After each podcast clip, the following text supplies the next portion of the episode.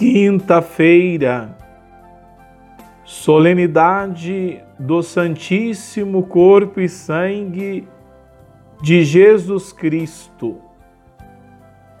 Estamos celebrando esta solenidade na quinta-feira da décima semana do tempo comum. Para hoje tomaremos o capítulo 6 do Evangelho de São João, versículo de 51 a 54.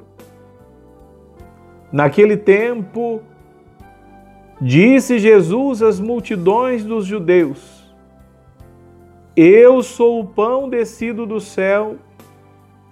Quem comer deste pão viverá eternamente.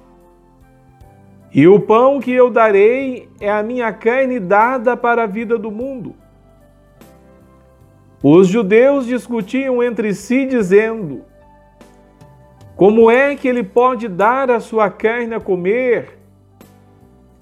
Então Jesus disse: Em verdade, em verdade vos digo, se não comerdes a carne do filho do homem e não beberdes o seu sangue, não tereis a vida em vós. Quem come a minha carne e bebe o meu sangue, tem a vida eterna, e eu o ressuscitarei no último dia. Caros irmãos e irmãs, como que eu gostaria que cada um de vocês estivesse celebrando comigo aqui na Igreja Matriz ou então nas suas comunidades. Mas ainda assim, o meu coração está cheio de alegria de poder facilitar ou partilhar esta rica palavra com você quando celebramos a solenidade do corpo e sangue de nosso Senhor Jesus Cristo.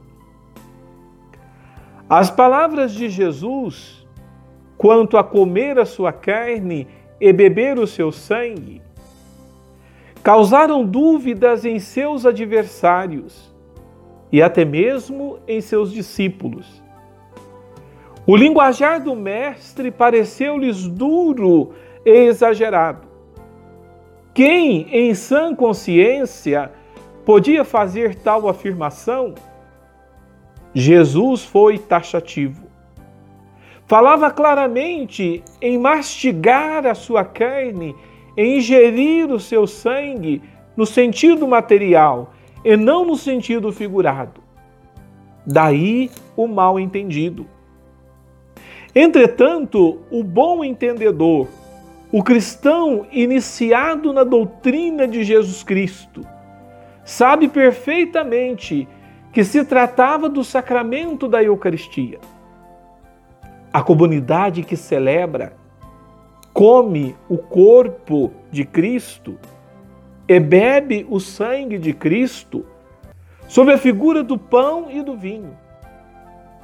Este gesto, no entanto, tem como efeito gerar uma verdadeira comunhão de vida entre Jesus e o discípulo, entre Jesus é aquele que participa da Santa Missa comungando do seu corpo e sangue. Assim como comer e beber tornam o alimento e a bebida parte do organismo humano, ao serem assimilados, o mesmo acontece quando se participa da Eucaristia.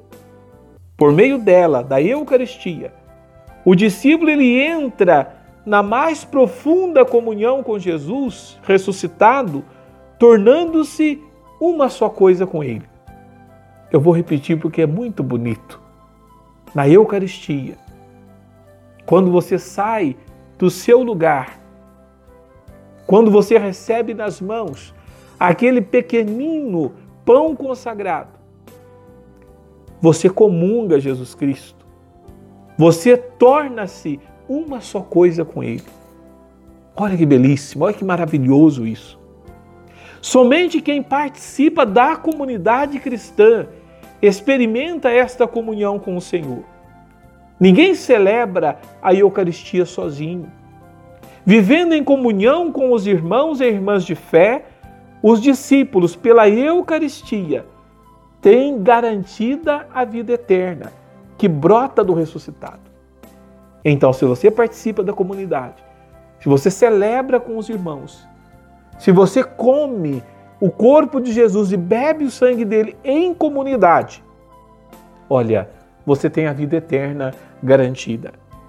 Então, caro irmão e irmã, eu elevo ao Pai as minhas orações em favor de cada um de nós, de cada um de vocês, para que a Eucaristia possa causar em nós o efeito necessário para que possamos ingressar na eternidade.